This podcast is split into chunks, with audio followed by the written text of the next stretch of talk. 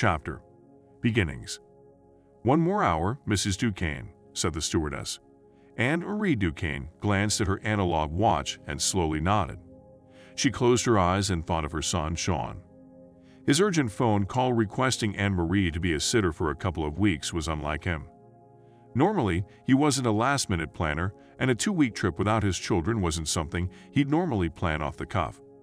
Something was obviously going on he didn't want to discuss over the phone. Anne Marie prayed there wasn't something wrong. It would hurt too much, so she planned to stay longer than expected to help out any way she can. Shaune was a successful Harvard professor of archaeology and history, a father of two lovely children, and a faithful husband, much like Anne Marie's father, Sir Geoffrey Fairchild.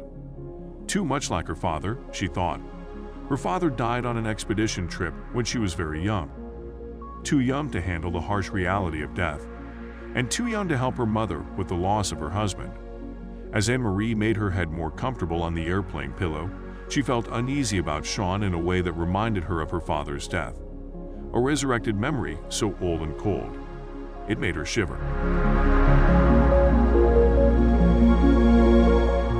It all began after the death of her father. She was the youngest of five surviving children, and, of course, death was new and very strange to her. It was difficult for her to believe that her father wasn't coming back. When she viewed his body, he looked as though he was just sleeping and at any moment would wake up, making everything all right again. Of course, he didn't. When the weight of the situation finally hit her, it was more than her pre adolescent mind could take, or so her mother thought. A week or so after the funeral, the nightmares began. Anne Marie would wake up drenched in sweat and screaming uncontrollably about things in her dreams, tormenting her.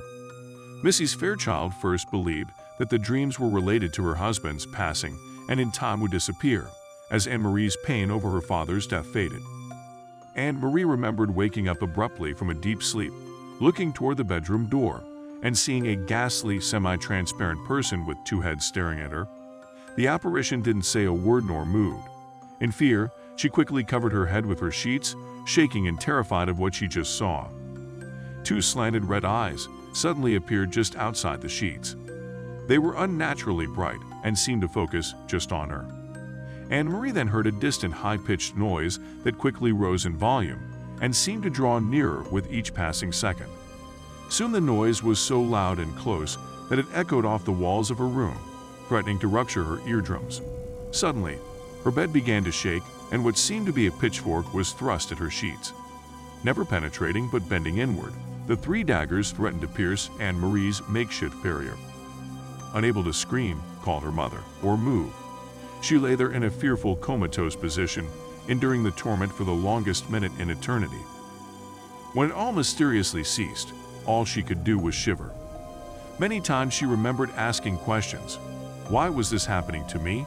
Am I crazy? Are demons after me? And why can't anyone else see or hear what I'm going through? Her mother couldn't do much to make the nightmares go away. She could only say it was a dream and couldn't hurt her. Anne Marie recalled some of the conversations she had with her mother. Mummy, am I different? Mrs. Fairchild smiled at Anne Marie. Of course, dear, we're all special in our own way. No two people are the same. Oh, what's on your mind, dear? Nothing, Mummy. Now, now, you tell your mummy what's wrong. Am I crazy? Mrs. Fairchild stared at her baby girl. Tears well up in her eyes. Anne Marie Fairchild, she said, while holding her daughter's shoulders. You are not crazy. We're all going through a rough time right now without Daddy. We have to be strong. We can make it through this together. She hugged her daughter tight, and for a short moment, they both found a little comfort in a household struggling to adjust to an uncertain future. But the nightmares continued. For such a young child, it was beginning to take its toll. Anne Marie was on the verge of a breakdown. Each night, the only solace she found was in clutching her rag doll. For hours, she'd lie there with eyes opened, afraid to fall asleep. But when sleep finally came, it was either a calm night or a night of pure terror. With all the attention she received from her mother, it was not surprising when her brothers and sisters started taunting her. Days filled with hate from her siblings and nights with terror were too much. Something had to change. Anne Marie decided to fight. No longer did she try to scream out at night. but with clenched fists and a newly discovered determination, tried to fight. Realizing no one could help her, she decided not to talk to her mother about her nocturnal travails. In time, even her relationship with her brothers and sisters was restored. As a teenager, Anne Marie's life normalized. She was a typical teenager full of ideas, hopes, and dreams, and the occasional visit from her nighttime tormentors. Later, the entire family moved to Massachusetts in America. They lived in an upper middle class suburban neighborhood where their neighbors accepted them readily. Life was much better for Anne Marie after she left England. The late night problems disappeared, and for the first time in quite some time, life seemed to return to normal for the Fairchilds. Leaving the setting that caused them so much pain seemed to be the medicine they needed to move on. Anne Marie had no problems making friends. Those relationships birthed the idea of her working at a summer camp. This was a shock to her mother, since the inheritance from Sir Fairchild's estate was more than enough to allow them to live comfortably two lifetimes over. However, she reluctantly agreed. The camp spanned nearly 20 acres just outside a little and practically unknown town in Massachusetts. There was a large open grass area in the center of the camp and several log cabins at its periphery, which barely touched the wooded hills. The only significant structure was an old white plantation house near the entrance of the camp. Several days before the campers arrived, the counselors went through orientation. The very first night, all of the veteran counselors quickly picked out their rooms in the old plantation house, leaving Anne Marie with the room nobody wanted. Having the largest bedroom in the house didn't bother Anne Marie. She just figured her friends were being considerate, wanting her to feel comfortable on the first night. That night was anything but comfortable. She tossed and turned for hours before falling into an uneasy sleep. As she lay there, she heard a distant sound coming from the attic just above her that grew in intensity as it approached her bed. Anne Marie was frozen in place, not able to speak or move. The noise finally grew to a crescendo, then abruptly stopped with a resounding clap. Silence. Then all hell broke loose. The bed shook violently as screaming voices flew from the wall directly above Anne Marie's covered head. There was no end to the voices. Each different voice flew rapidly from the wall, scratching and clawing at Anne Marie's blanket as it passed over her. The words being shouted at her were unintelligible, full of violence, hate, and anguish. She was being attacked and felt as though she was actually going to be harmed. The invisible barrier that usually kept her from feeling the attacks was failing. With each spirit's passing, the threat of pain was becoming a foreboding reality. She tried to scream out to anyone to help her, but her lips failed to move. In response to her efforts, the intensity of the attack increased, and this time she actually felt something making contact with her chest. At that very spot, her chest burned. This was real. This was no dream, she thought to herself. She was going to experience a horrible, painful death alone. God help me, she managed to mumble. I'm scared. No one can hear me. I'm all alone. I don't want to die. Please, God help me. The screaming jumped in intensity in response to her plea, stopped, and then seemingly against its will, was pulled back from where it came. The room was silent again. Anne Marie lay there, shivering under her sheets, afraid to move, fearing that any wrong move would bring the hellish spirits back again. Don't be afraid. Anne Marie heard the words in her head as though someone were speaking right in front of her. She moved, slowly lifting a small section of her sheet enough to peek one eye through. What she saw amazed her. She saw a gown of some kind radiating in white. She felt peace and comfort, but her mind couldn't understand it. So she pulled the sheet back down. Don't be afraid, I am with you. At those words, Anne Marie stopped shivering and started breathing easily again. Those words brought her peace of mind. She fell into a peaceful sleep, not once fearing the screams that had assailed her in the night. When the morning came, her friends asked how she slept. Anne Marie said nothing of the screaming spirits or the answer to her prayer, but just confirmed that her night was peaceful. Her friends looked at her curiously. You mean you slept through the whole night? asked one counselor. She doesn't know, said another. No, what? asked Anne Marie. The first counselor was silent for a while before answering. A long time ago, this place was a house for the insane and mentally afflicted. The room you slept in last night was the room where the director used to sleep long time ago. Most of the crazy people used to sleep in the attic at night. Not much is known about what happened to the director, but what we do know is whenever any one of us sleeps in that room, we hear screaming voices all night. Oh, said Anne Marie. After that night, she made a decision to read the Bible more. God had answered her that night, and she wanted to learn more about him. If he could make those voices go away and give her such peace, then he was just what she needed. Later, she started a Bible study with some of the other counselors, one of whom she later married, Russell Dukane.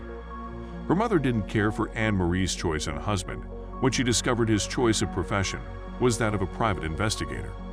She felt her daughter could have done better. However, Russell's business flourished, largely due to Anne Marie's inheritance, getting it off to a good start but that didn't convince Mrs. Fairchild. Only years later, when she saw how solid their marriage was and how much they loved each other, did she relent. Happy her daughter had found happiness.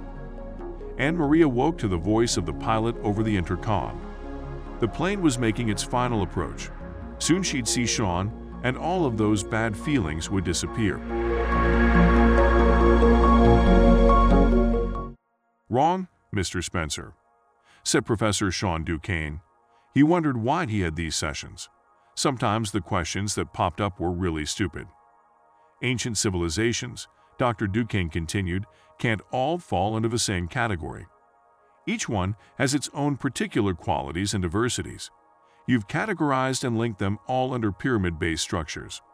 But, Professor, how can we deny the various icons, idols, structures, and even buildings discovered all around the world that are similar in design? These cultures were thousands of miles away and even centuries apart. Yet, there are undisputable similarities. What does archaeology say about that? The student, Albert Spencer, pleaded. Professor Dukane slowly shook his head. He could admit that at times Albert's questions were good, but this time Shaune had a feeling he wouldn't like where Albert was going. Mr. Spencer, this open session is for questions pertaining to the upcoming final exam, not speculation. Several of the Harvard graduate students agreed and nudged Albert to let it go. He was the brightest student in Dukane's class, however, his ingenuity at times caused the class to go off on such a tangent that Dukane had to rein them in quickly. I'm sorry, Professor, I was just wondering if you had any thoughts on the subject. Mr. Spencer, I don't have any thoughts on this subject. However, if you have anything solid to contribute, maybe you could be so kind as to share it with the rest of us. Albert had walked this path before. He had to share his thoughts quickly before the professor moved on. Yes, I do. There's no way these civilizations could have interacted over both distance and time. The only logical answer would be a superior civilization guiding each one. Professor Dukane looked out the window. It was a nice spring day. He could be spending time with both his daughter and son. However, the stale forced air in the room reminded him of where he really was. He didn't have to run this session, but he wanted to make sure his students truly grasped the material. Now he had to listen to one of his brightest students suggest that ancient civilizations were guided by some alien race. It was too much. The students knew Professor Dukane all too well. He was a fair and overgenerous man, at times. However, Albert had just crossed the line and the classroom was too quiet in anticipation of their professor's response. Professor Dukane stood up from his desk, arms behind his back, and walked slowly toward where Albert sat. Dukane grabbed a free chair, turned it around, and sat looking at the student. Albert, a long pause. Albert. Dukane shook his head. Have you been watching those science fiction documentaries again? The whole class erupted in laughter as Albert turned deep red. They had never seen the professor directly embarrass anyone this way before. After a while, Dukane held up his hand. I'm sorry, I couldn't resist. But seriously, what do you expect me to think? Aliens from outer space influencing our civilization. Albert shook his head and desperately tried to regain his composure before speaking. No, sir. That's not what I'm trying to say. I was suggesting an advanced human civilization able to influence the culture and development of various civilizations. Professor Dukane rubbed his chin. An advanced civilization, he mumbled, and then cleared his throat. Well, Mr. Spencer, until we have more concrete evidence, I suggest we focus on what we definitely know. The professor stood up and walked back to his desk. Before sitting, he looked at Albert again. Who knows? Maybe one day you'll prove this, and we'll look like unbelieving farts in the history books. Albert relaxed, the class laughed, and Dukane continued with the session. He wasn't the type of man who would destroy genuine thinking that leaped out of the box from time to time. He just tried to guide it in a way that would possibly make the most impact. However, in this case with Albert, he truly doubted it. After 30 minutes of Q&A, the session was finally over. Dukane gathered his things into his briefcase and started to leave the room. Excuse me. Professor Dukane, said Albert. Wait a minute, Professor. Dukane slowly turned. Mr. Spencer, you know what my office hours are. I must really get to. It'll only take one minute, Professor, please, Albert pleaded. Dukane watched the other students file out of the class as he placed his briefcase back on the desk. You have exactly one minute. Uh, yes, sir. Well, uh, haven't you ever wondered why no one found concrete evidence on the ancient civilization of Atlantis? What? Albert, I assure you, this flight of fantasy you're taking is going nowhere fast. Wait, said Albert. I've done a little research on Atlantis and came up with something very interesting. Research from where? Novels, hearsay, speculation, and interesting websites. You have absolutely no concrete evidence substantiating this ludicrous interest of yours. Dr. Dukane picked up his briefcase. I suggest you concentrate on your tasks ahead of you. Fine, said Albert, but I've been contacted by several journals that would like to read my paper on the matter. If you change your mind, let me know. Albert turned and walked away from the stunned professor. Archaeological journals interested in mere speculation, he thought. If they're so desperate to fill their readers' minds with junk, then that's their problem, not mine. Shaune Dukane made his way to his car and tuned into the Friday afternoon traffic report. He wondered why his mother couldn't come on a Saturday, since the traffic to the airport was much lighter then. As he made his way off campus, he glanced at the clock. He had at least an hour before his mother's flight arrived, but that meant nothing. Most flights were late, and by the time you got your luggage, it would be a good hour later so he figured he had at least two hours. Making a quick stop at one of those trendy coffee chains, he bought a large French roast cup of coffee and a muffin for the ride. He played with the idea of advanced civilizations, secretly influencing the development of primitive cultures. And he also wondered if the Atlantis civilization did exist. Dukane chuckled softly when he thought about Albert becoming one of those professors traveling all over the world making documentaries on the great mysteries of mankind, and making millions. He would make millions, contributing nothing to the advancement of understanding mankind's past, while Shaune remained tenured and unknown. Anne Marie waited patiently at baggage claims with a bag carrier, her multitude of bags carefully sitting on a sturdy cart. She was having a nice conversation with the man when she heard a familiar voice. Turning, she saw her son Shaune waving at her. He was 30 minutes late due to traffic. Aid Mom. Shaune, it's about time you got here. This fine man here took time off from making extra money to wait with me. I'm sure you'll compensate him well. The traffic was horrible. I, let's not make a scene in public, she interrupted. Once all of her bags were settled in the car, Shaune took off for home $50 poorer. So, what's new? he asked his mother. Nothing much, dear, just looking forward to spending a few quiet months with my son and his family. A few months? That explains all the bags. She was only supposed to visit for a few weeks, he thought. Ah, it's, um, always good to have you over, Mom, he said, not knowing what to say. Anne Marie smiled. Tell me, Shaune, how's Lisa and the kids? The kids continue to shock me every day in a good way, and me and Lisa are looking forward to the cruise next week. He answered, Yes. Mothers are always good for babysitting. Where are you and Lisa going again? Bermuda, Aruba, said Martin. Puerto Rico and Jamaica, he said. Really? What's wrong? Can't decide on one place to go. She tried making a joke to ease Shaune's apprehension about answering her questions. She just wanted to make idle conversation, but he was too careful in his answers. As his mother, she sensed he was hiding something. No, Mom, we just don't want to be bogged down with one place. I see. Anne Marie was quiet for a while. And why aren't you taking the kids? They're old enough to keep out of your hair, right? After another long, awkward silence, Shaune blurted, Lisa and I need some time together, alone. Anne Marie placed a hand on her son's shoulder. What's wrong, honey? Ugh, how he hated when she called him that. All right, Mom, since you asked, Lisa's changed. How's that? Anne Marie asked. Well, I... I don't know. It's really not a bad thing, but... What he was about to say was difficult to share. Shaune, Anne Marie nudged him softly. She's become religious on me. His mother smiled. Shaune, you've been going to church your whole life. Mom. One day she started out visiting her friend's church, and then before you know it, she was going around saying she gave her heart to Jesus. Shaune, what's wrong with that? You believe in God, don't you? Of course I do, but it's like she joined a cult or something. What Shaune really wanted to say was he didn't want his wife to be like his mother. A charismatic Christian full of the Holy Ghost, living and breathing the Bible and dragging her children to church against their will. He didn't want to live through that again. Lisa Dukane, Shaune's wife, rolled her shoulder-length brown hair into a ponytail as she worked feverishly to make sure everything was picture-perfect for Mother Dukane, the inspector of her son's wife, family, and home.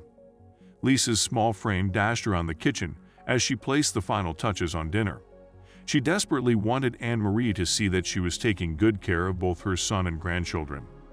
Lisa never felt any negative feedback from Anne-Marie, but in a way, it was something most daughter-in-laws felt burdened to present. She wondered if Shaune had spilled his guts to his mother about her deeper relationship with God. Lisa knew he hoped it was some kind of phase, but as time dragged on, she could see the displeasure in his eyes. Shaune felt she was being unreasonable with her Jesus craze. As she prepared the dinner table, she thought of the many disagreements she had with Shaune over the past weeks. It took all of her faith not to lose heart. For the first time in her life, she felt as though she finally knew who she was. Those things that used to bother her no longer seemed important.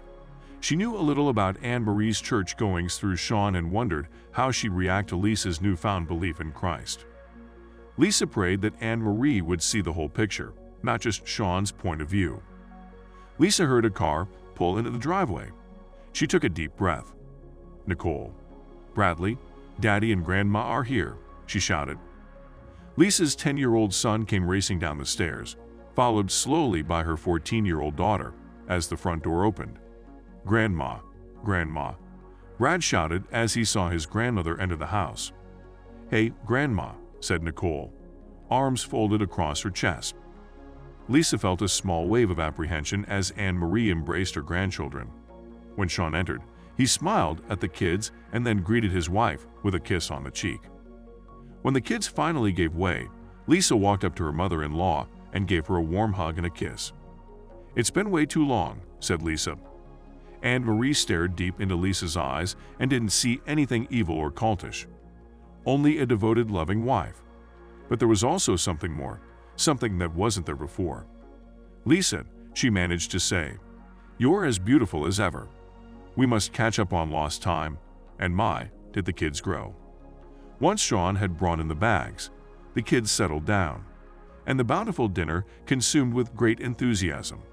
Grandma Dukane sat down with the kids to find out how they were doing.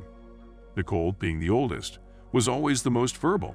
She talked about how well she was doing in school how her girls' basketball team was doing better this year, and how the boys continued to be immature jerks, always aggravating her last nerve. Nicole even put in her two cents on how Brad got in trouble with the principal. When one day he flooded the boys' bathroom and one of the classes when he put too much toilet paper in a toilet. It wasn't my fault, shouted Brad. I didn't do it on purpose. Nicole then talked about how mommy had started going to a different church. Before Nicole continued, she made sure her parents were still in the kitchen. She told Anne-Marie that her father wasn't happy and how he said Mommy was splitting up the family. So what happened? asked Anne-Marie. Well, Mommy asked us if we would like to visit the church she goes to, answered Nicole. I like it. Brad jumped in. It's not boring like our old church. Everybody's happy and very nice. Like, I was going to say the same thing, Bradley, said Nicole. Anyway, Grandma, they actually read the Bible and live by it. They don't act like they know the Bible and do whatever they want afterwards, like our old church did. Your old church, said Anne Marie. Brad and Nicole looked at each other. Yeah, said Brad. We stopped going there a long time ago. While in the kitchen, Lisa asked Shaune how his session went today. Trying to make small talk. Okay, I guess. One of my students may have an opportunity to have one of his hypotheses printed in a major magazine. Shaune said in between sipping a glass of wine. Well, that's great. That must make you very proud. Shaune stared at her as he gulped down the last of the wine. Lisa. The boy believes ancient civilizations were inspired by an unknown mysterious, ancient and advanced civilization. He mentioned the word Atlantis. What? You can't be serious. Didn't he learn anything from your class? I guess not. He poured another glass. Have you given our trip much consideration? He said, changing the subject. Dear, I've never stopped thinking about it. We definitely need these two weeks to ourselves. Lisa placed her arms around Shaune's neck and stared into his eyes. The love was still there, but she could see his confusion. Yeah, right, right, I know. Shaune removed her arms from around him. Let's get mom settled in before the kids tire her out. As Shaune walked toward the family room, Lisa closed her eyes and shook her head. Saturday started off without a hitch, but Sunday was altogether different. A simple breakfast became strained when Shaune refused to go to church with Lisa and the kids. Embarrassed that Lisa had asked him in front of his mother, he decided not to even go to his regular church. Anne Marie stayed behind to reason with Shaune but immediately doubted that decision. When they departed, Anne Marie saw both the hurt in Lisa's eyes and the kids' confusion. Maybe she should have gone with them. Shaune, what's your problem? she asked. Excuse me. Shaune looked up from the business section of the Sunday newspaper. The sudden intrusion of his mother's voice took him by surprise. Have you ever gone to this church? she asked. Mom, I really don't want to. Lisa and the kids seem to be doing well going to this church. It can't be as bad as you think. Anne Marie interrupted. Shaune looked at the newspaper again. I don't need to go. I already heard all about those ridiculous fanatic beliefs. Why should I submit myself to that? He took a sip of coffee from his mug. I see, said Anne-Marie. Shaune dropped the paper on the table. All right, fine. Let's just get it all out in the open. I have a pretty good idea how it's going to end up anyway. But you take that tone of voice with me, young man. I'm so your mother and I don't have to listen to you tell me that. Okay, okay, Mom. I'm sorry. I'm really uptight over this. That's why I called you here. To take care of the kids for two weeks. Tell me something I don't know. She said, You're the only uptight person in this house. You didn't hear what I heard about this church he said. They brainwash people only to give them their hard earned money. And, Shaune, did you ever visit this church? You're not listening. I already know what they're all about. It's like when I was a kid growing up all over again. So that's it. What? said Shaune, utterly confused. You've made up your mind without truly getting any first hand information, Anne Marie said coolly. Is that how tenured professors practice their trade now? Shaune thought about picking up the newspaper again, but instead answered his mother. I have first-hand information from people who went to that church. I grew up around that stuff and know what it's like. I'm a grown man now, and I know what's best for me. Son, Anne Marie interrupted. I raised you to have an open mind about many things. I would have never thought you'd be so closed-minded about this. Shaune desperately tried to calm himself, shouting, and his mother wouldn't help her understand. Mom, if Lisa wants to go to this church, fine, but she dragged the kids into it. I'm not going to sit back and watch them get messed up. They seem pretty fine to me. You're the one who looks messed up, she quickly responded. That's it, thought Shaune as he stood up. You know, these two weeks with Lisa will either make or break this marriage. He said, I don't expect you to fully understand, but Lisa has to make a choice between either this marriage or her church. Because, to tell you the truth, I just can't stand it anymore. You forced me to grow up with this charismatic mumbo-jumbo, and I'm not going to let it mess up my kids. Shaune stormed out the house, and took the car for a drive to cool off while his mother sat in the house wondering how her son had got so twisted up inside. Monday morning, day of the final exam, and due date for the class term paper. Shaune sat at his desk, periodically checking the students to be sure they were concentrating on their own tests.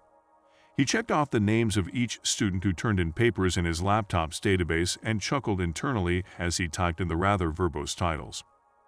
To his surprise, Albert Spencer had turned in a paper from one of the four categories from the syllabus. Shaune had expected some convoluted paper desperately trying to tie together historical facts to Albert's advanced civilization theory. Shaune was pleased Albert wasn't foolish enough to jeopardize his final grade. If his term paper and final exam were anything like his previous work, he'd definitely get an A. After an hour, there were only a few students left. Shaune glanced at his watch. Only 30 minutes remained to finish the exam. To his surprise, Albert was still working on his exam. He was usually the first to finish. Shaune stood up and stretched. There's exactly 30 minutes left to finish your exams, he said too loudly, startling some of the remaining students. The students left were those having problems with the course and would probably end up receiving either a C or D. It really wasn't a hard exam if you knew the work. Albert's presence confused Shaune. With five minutes left, there were only two students remaining, Albert and the one student struggling to pull his grade up to a D. You have five minutes left. Please wrap it up. Double-check your answers and turn in your exams, said Shaune. The D student let out a long sigh of defeat and sadly turned in his exam. When Albert was the only student left, he handed his exam to Shaune. Thank you, Albert, said Shaune. I hope the exam wasn't too hard. No, Professor. You were very fair. I just waited so I could thank you for tolerating my wandering thoughts at times. I really did learn a lot from your class and wanted to thank you for everything, he said. Thank you, said Shaune. When Albert didn't leave, Shaune said, have a good summer and good luck on your journal article. Shaune proceeded to shut down his laptop and place the exams in his briefcase. Professor Dukane, said Albert. Shaune took a deep breath. Just leave well enough alone, boy, he thought, but ended up saying, yes. Professor Dukane, I'm not very good with apologizing, so I sent you an email fully apologizing for my actions. I'm sorry, said Albert. Thank you, said Shaune, hiding his surprise. I appreciate your humility. Have a good summer. You too, Professor.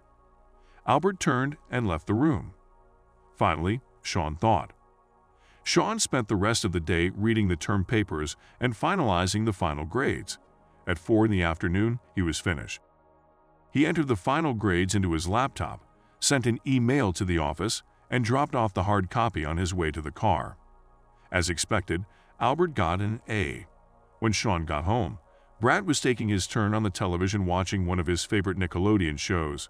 Anne Marie was in the kitchen putting final touches on dinner. Where's Lisa, Mom? asked Shaune. Without turning, Anne Marie's way of giving him the cold shoulder. She answered, out getting some things for your vacation. Okay. Shaune wasn't about to take the bait. He went upstairs to his room and was about to start packing his clothes when he saw his suitcases already packed in a corner. He performed a brief inspection and found everything he'd need for the trip. Lisa had obviously done a perfect job of packing. She's trying to get on my good side, he mumbled as he placed the suitcases back, sat down at his desk, and began writing a list of things to do for his mother while he and Lisa were gone. One hour later, Lisa walked into the bedroom, struggling with several bags. I'm sorry. Guess I lost track of time, she said. Here, let me help you with those. We have a very busy day tomorrow. You know, we have to get to the airport very early. Lisa placed the bags down, walked over to her husband, and put her arms around him.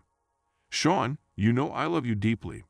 She stared deep into his eyes and was relieved to see the love still there. I need to know what you're thinking. You really haven't opened up to me in days. Shaune removed her arms and sat on the bed. I'm tired, Lisa, and we have a full two weeks to talk about everything. Let's wait till then, okay? For the first time in a long while, Lisa got irritated. Shaune, what difference does it make? Why can't we talk under our own roof? Why'd we have to go away to talk? Shaune stood up and shook his head. Not now. We need to get away from the kids and my mother. We need to focus on just us. You mean you want to get me away from my church and friends, thinking that you can distance me from that which you don't want to understand? Shaune took a deep breath, shook his head, and left the room. As he walked into the living room, deep down inside he knew she was right. The next day at the airport, the kids expressed both sadness and excitement to see their parents leave. It meant two weeks of greater freedom and outside activities with Grandma. Now don't worry, Lisa, said Anne Marie. I've been a mother much longer than you. These little ones are in good hands. I got both you and Shaune's lists, and from the two, I'll figure it all out somehow. Lisa glanced at Shaune. He was at the check-in desk talking to the receptionist. I didn't know Shaune left you a list. He hardly ever does that. Anne Marie placed her hand on her daughter-in-law's arm. It makes him feel better, I guess, Anne Marie paused. Don't worry, I won't make any changes to anything the kids have been recently doing, she said. Lisa was confused. You mean? Anne Marie held up a finger. What's not discussed can't be said if asked. Understand. The announcement came for their boarding. Brad and Nicole embraced their parents with barely suppressed enthusiasm and watched them leave. As the plane sped toward the heavens, yearning to obtain its desired altitude, the seatbelt warning light disappeared. Lisa inched closer to Shaune, hoping to strike up a conversation and break the awkward silence between them. However, Shaune acquired his phone and glanced at the previously downloaded emails. He scrolled down each message until he saw one from Albert Spencer. For a while, Shaune flirted with deleting it, but then decided to see what the boy had to say. Dear Professor Dukane, recently it has been very difficult for me to refrain from the excitement I usually feel when I'm in your class. Yeah, right. Shaune mumbled and briefly glanced at Lisa. She was totally absorbed in a magazine, ignoring him. Shaune continued reading. Ever since last year, I've been puzzled by several obvious facts that's been ignored by many. I was surprised that it eluded even the best minds in our field. Your field. Albert, the field of science fiction, he mumbled again. Did you say something? asked Lisa. She looked at him expectantly hoping that some dialogue would develop between them. No, just reading an email from one of my students. Shaune looked at his phone again, ignoring his wife. Professor Dukane. Shaune continued reading to himself. I tried to explain to you what I discovered, but whenever I opened my mouth, only idiotic words would come out. Now, you're making sense, Shaune mumbled. Therefore, I sent an email to your address at school I attached a file containing all information I collected and the paper I wrote. I know you consider this utter nonsense, but I implore you to at least read it through and then make your decision. I hope you have a good summer and am looking forward to seeing you for the fall semester. Sincerely, Albert Spencer. Shaune rubbed his chin, then shrugged. He checked his phone reception. The signal barely detectable. He'd have to wait until they were on the ground before accessing the file from the university. Back at the airport, Anne-Marie failed to see the dark blue sedan with heavily tinted windows mimicking her every turn. The kid's excitement distracted her from seeing the car as her mind was focused on getting to a diner for breakfast. Afterwards, they would go to the mall to catch a movie. Anne-Marie beamed as Nicole and Brad told her they wished their parents would go on vacation more often. Several hours later, Shaune and Lisa were unpacking their clothes in their cabin aboard the cruise ship. It had been a very unnerving trip for Lisa, who had tried desperately to draw her husband into any type of discussion. Every time she tried, she felt Shaune's resistance and avoidance. She backed off, feeling defeated, and waited for him to dictate the mode of their interaction.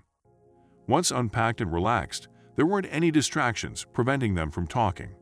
However, Shaune decided to go for a short walk around the ship to get further acquainted with his surroundings. Alone. Lisa looked at her husband and pleaded, It would be nice if I could come with you. No, I need to clear my head, he responded. I promise we'll spend time together soon. Shaune left the cabin without another word. A few minutes later, there was a knock on the cabin door. Maybe Shaune changed his mind, thought Lisa. When she quickly opened the door, she saw a young couple smiling from ear to ear. Lisa was disappointed it wasn't Shaune, but tried not to be rude. The couple looked to be in their early 20s. The woman wore tight blue jeans, a blue striped button-down shirt, and a smile that could warm the coldest heart. Her light olive complexion contrasted with her companion's pale skin, who was similarly dressed. He stood a good two feet above her. He held out his hand to greet Lisa, but was interrupted by the woman. Hi, I hope we didn't disturb you, said the woman talking quickly. We're the Beckmans from next door. I'm Catherine, and this is my husband, Cal. We just wanted to introduce ourselves, and well, you know, wondered if you and your husband would like to get together sometime, like for dinner, or something like that. Hi, Cal managed to say after his wife's long introduction. Well, that sounds like a good idea, but let me check with my husband first. I'm sorry. My name is Lisa Dukane and my husband Shaune. Oh, we're sorry, Lisa, said Catherine, trying to peek around the door. I hope we didn't disturb your husband. Is he sleeping? Lisa shook her head and then opened the door wider. No. Shaune went for a walk around the ship. Two blank stares from Catherine and Cal caught Lisa off guard. Catherine broke the awkward silence. Well, we're in room 243 if you want to have dinner tonight. Give us a call. Thank you, Lisa said. And with that, the Beckmans quickly walked away. Why do we always have to see one of your mushy movies? Why can't we see something with more action in it? Brad pleaded with Nicole. Anne Marie waited patiently for her grandchildren to realize they couldn't find a movie they both agreed on. Soon she'd make the decision for them and take them to something they both wouldn't want to see. Grandmothers should never give only one grandchild what they wanted, she thought. Now, where did I see that man before? She caught a glimpse of a man dressed in black looking at the movie listings. She could have sworn that he glanced in their direction several times, but that didn't have to mean anything. That's because last time we went to the movies, we saw one of your testosterone built action heroes defeating evil forces and saving the world. Again, and this time it's my turn, Nicole shouted. The diner, thought Anne Marie. I know I saw him at the diner. Well, that doesn't mean anything either. He could have just been eating a meal before catching a movie, too. Hey, said Brad, excited. Maybe Grandma will let us watch separate movies. Nicole tilted her head. Not a bad idea, she responded. Anne Marie, hearing the kids, turned. So, did we make up our minds? Well, said Nicole. Brad and I can't agree on a movie, so we thought. Like it may be a good idea to see two different movies. Anne Marie tried to look confused. You mean you two want to see another movie after this one? I don't think we have that much time to. No, Brad interrupted. Nicole sees her movie, and I see mine. Oh, said Anne Marie. Well, no. Said you two can't decide on a movie. I'll just pick one. That's not fair. It's my turn to see my movie. Nicole whined. Sorry, I don't know what arrangements you made with your parents about movie watching, but since they're not here, we're doing things my way. Anne Marie glanced toward the man in black again, but he was no longer there. She shook her head, upset that she was paranoid over nothing. Now, let's find a nice wholesome movie to watch, she said, looking at the movie list. Ugh. Way to go, Nick, said Brad, nudging his sister. Shut up, you little turd,